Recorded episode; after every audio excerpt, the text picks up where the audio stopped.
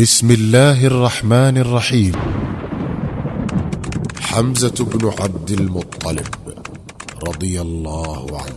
هذا الصحابي الجليل كان تربا لرسول الله صلوات الله وسلامه عليه يوم كانا صبيين يدرجان في شعاب مكة وكان أخا له من الرضاع حيث تغذيا من ثدي واحد وكان يتصل به بأوثق وشائج القربى ذلكم هو حمزة بن عبد المطلب عم الرسول الأعظم صلى الله عليه وسلم وسيد شهداء المسلمين.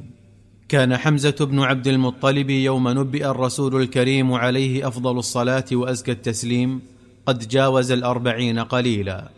وكان يومئذ سيدا من سادات قريش المعدودين وصنديدا من صناديدهم المرموقين تحسب له مكة ألف حساب ويكن له أهلها الحب المشفوع بالتجلة والإعظام. وعلى الرغم من الصلات الواشجة بينه وبين رسول الله صلوات الله وسلامه عليه فإنه لم يعر دعوته كبير اهتمام ولم يسلم حين أنذر الرسول صلى الله عليه وسلم عشيرته الأقربين. ولقد كان الفارس الهاشمي صاحب صيد يجد فيه متعته الكبرى ويستنفد في كره وفره طاقاته الزاخرة المشبوبة. وفيما كان ذات يوم راجعا من صيده متنكبا قوسه عارضا رمحة يمشي مشية الزهو والخيلاء إذ اعترضته مولاة لعبد الله بن جدعان وقالت له لو أنك يا أبا عمارة سمعت ما سمعته من سباب أبي الحكم لابن أخيك محمد ورأيت ما رأيته من هجمته عليه لكان لك اليوم شأن آخر. فما كادت كلماتها تلامس سمعه حتى استشاط غيظا وتميز صدره حمية. وسأل الفتاة عما إن كان قد رآه أحد وهو يسبه فقالت لقد رآه ناس كثير. فعاد الفارس الهاشمي أدراجه ويمم وجهه شطر الصفا حيث كان أبو جهل يتوسط حلقة القوم. فأقبل عليه وضربه بقوسه ضربة شجت رأسه وأسالت دمه. ثم أعلن إسلامه على رؤوس الأشهاد وجهر بكلمة لا إله إلا الله محمد رسول الله وقال متحديا ها أنا ذا قد أسلمت وإذا كان في وسع قريش أن تردني عن الإسلام فلتفعل. ولما رأى بنو مخزوم دماء سيدهم أبي جهل تنزف من رأسه وتغطي وجهه. نهضوا إلى حمزة بن عبد المطلب يريدون أن ينالوا منه. فما كان من أبي جهل إلا أن قال لهم دعوا أبا عمارة. فقد أهنته في ابن أخيه حين سببته وشتمته على ملأ من الناس. وفي لمح البرق ذاع نبأ إسلام حمزة في مكة. فوقع ذلك الخبر على المشركين وقوع الصاعقة. أما رسول الله صلوات الله وسلامه عليه فحدث بما شئت عن فرحته بإسلام عمه ولا حرج. وأما المسلمون فقل ما طاب لك القول عن بهجتهم بانضمام صنديد قريش إليهم فهم عرفوا في مكة يومين أبهج على قلوبهم وأعز على نفوسهم. هما يوم إسلام عمر بن الخطاب ويوم إسلام حمزة بن عبد المطلب. فما إن اسلما حتى عزما على رسول الله صلوات الله وسلامه عليه بأن يخرج إلى الكعبة ويطوف بها ويؤدي صلاته عندها على مسمع ومرأى من قريش. واستجاب لهما رسول الله صلى الله عليه وسلم وخرج في حراستهما أحدهما أمامه والآخر وراءه حتى بلغ الكعبة المعظمة فطاف بالبيت سبعا. وصلى الظهر عنده آمنا مطمئنا. ثم انصرف إلى دار الأرقم وعيون قريش تنظر إليه وقلوبهم تميزوا غيظا منه وضغينة عليه. ولما هاجر الرسول صلوات الله وسلامه عليه إلى المدينة كان أول لواء عقده لعمه حمزة بن عبد المطلب وهو أول لواء عقد في الإسلام. وفي يوم بدر أبلى حمزة في قتال المشركين أشد البلاء وأعظمه فكان ثقيل الوطأة على المشركين شديد النكاية بهم فما إن التقى الجمعان في ذلك اليوم الأغر حتى برز حمزة كالجمل الأورق وقد وضع على صدره علامة تميزه من غيره وتدل عليه من أراد أن يقصده وكانت علامته ريشة نعامة حمراء أثبتها على صدره. وهنا خرج من بين صفوف المشركين الأسود بن عبد الأسد المخزومي وكان رجلا شرسا سيء الخلق فقال أعاهد اللات والعزى لأشربن من حوض المسلمين أو لأهدمنه أو لأموتن دونه. فبرز له حمزة رضوان الله عليه وضربه ضربة أطارت ساقه فوقع على ظهره والدماء تشخب منه. ثم جعل يحبو نحو الحوض ليبر بيمينه فأجهز عليه حمزة قبل أن ينال مبتغاه. ثم خرج من بعده عتبة بن ربيعة ومعه أخوه شيبة وابنه الوليد. فلما فصلوا عن الصف دعوا إلى المبارزة. فنهد إليهم في لمحة الطرف ثلاثة فتية من الأنصار كأعواد الرماح. فقال لهم عتبة من أنتم؟ فقالوا جماعة من الأنصار فقال ارجعوا ما لنا بكم حاجة. ثم نادوا يا محمد أخرج لنا الأكفاء من بني قومنا. فقال رسول الله صلى الله عليه وسلم قم يا عبيدة بن الحارث وقم يا حمزة بن عبد المطلب وقم يا علي بن أبي طالب.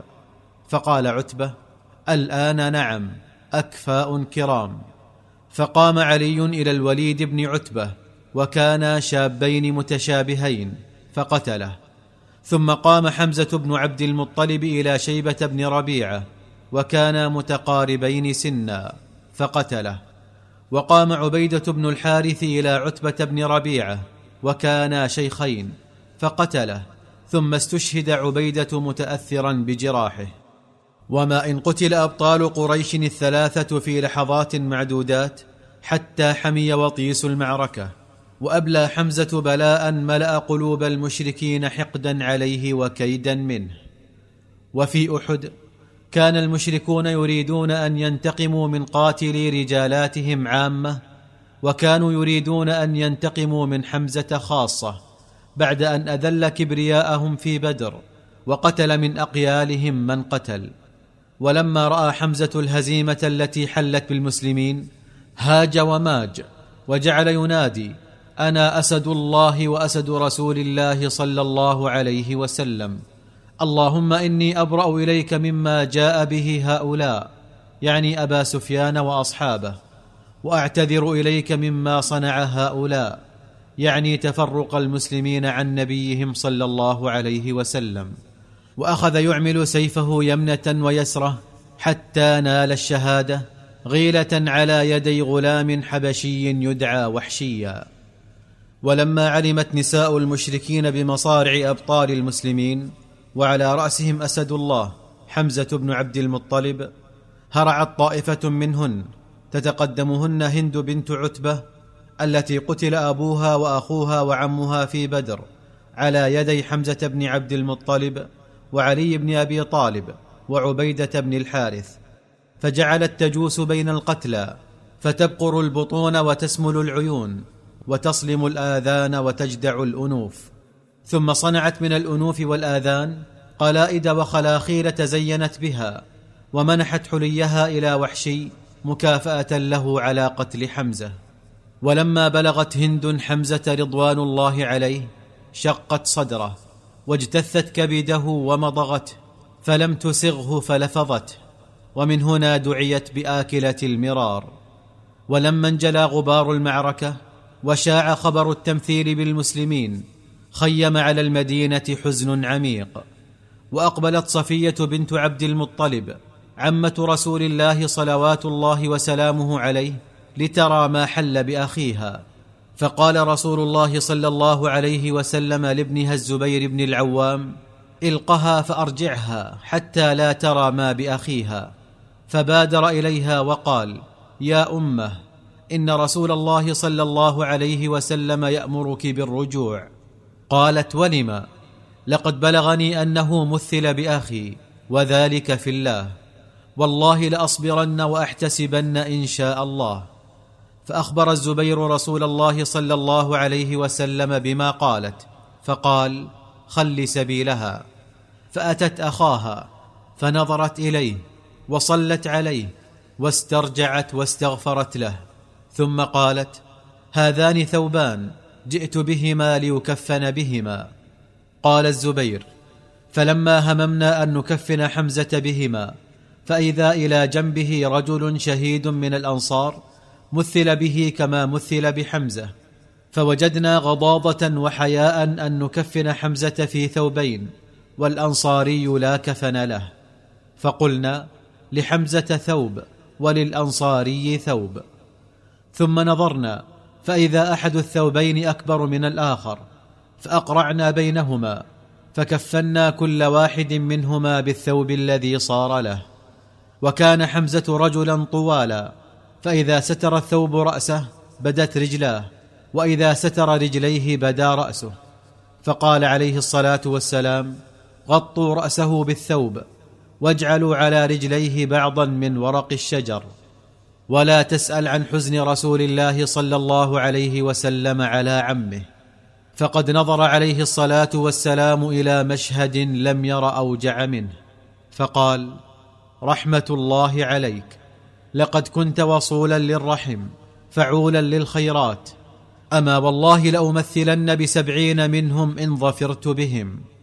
فنزل عليه جبريل قبل أن يبرح مكانه بقوله عز وجل وَإِنْ عَاقَبْتُمْ فَعَاقِبُوا بِمِثْلِ مَا عُوقِبْتُمْ بِهِ وَلَئِنْ صَبَرْتُمْ لَهُوَ خَيْرٌ لِلصَّابِرِينَ فكفر رسول الله صلى الله عليه وسلم عن يمينه وامسك عن ذلك وامر الرسول صلى الله عليه وسلم بالشهداء فدفنوا جماعات جماعات وقال انظروا أكثر هؤلاء جمعا للقرآن فاجعلوه أمام أصحابه. ثم أشرف عليهم جميعا وقال أنا شهيد على هؤلاء أنه ما من جريح يجرح في الله إلا والله يبعثه يوم القيامة يدمى جرحه. اللون لون دم والريح ريح المسك. ولما واراهم الرسول صلى الله عليه وسلم ترابهم عاد إلى المدينة أسوان حزينا فمر بدار من دور الأنصار من بني عبد الأشهل فسمع بكاء النساء ونشيجهن على قتلاهم فأهاج حزنهن حزنة وأثارت لوعتهن لوعته فطفرت الدموع من عينيه الكريمتين وقال ولكن حمزة لا بواكي له.